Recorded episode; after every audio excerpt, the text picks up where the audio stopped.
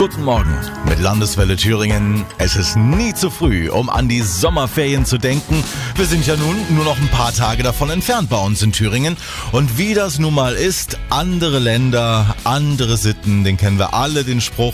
Wir wollen, dass Sie im Urlaub nicht in beliebte Fettnäpfchen tappen und kümmern uns jetzt um alle, die in den Ferien nach Italien fahren oder fliegen. Und da geht's ja schon beim Frühstück los mit den Fallen.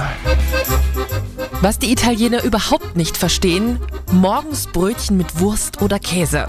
Sowas Herzhaftes gibt's frühestens ab Mittag und zwar in Form eines Tramezzino. So nennt man hier Sandwiches. Morgens kriegen Italiener nur Süßes runter, ein Cornetto, also ein Hörnchen oder andere Puddingsteilchen. Überhaupt dreht sich in Italien ja alles ums Essen. Wenn Sie in einer großen Gruppe essen gehen, dann verlangen Sie besser keine getrennten Rechnungen. Das ist in Italien absolut unüblich. Jeder schmeißt einfach den gleichen Betrag ins Rennen, egal wie viel er gegessen oder getrunken hat. Bares Geld können Sie beim Nachmittagskäffchen sparen, solange Sie ihn einfach an der Bar im Stehen trinken. Der kostet noch lange nicht so viel wie im Sitzen Kaffee trinken. So werden Touristen nämlich oft abgezockt.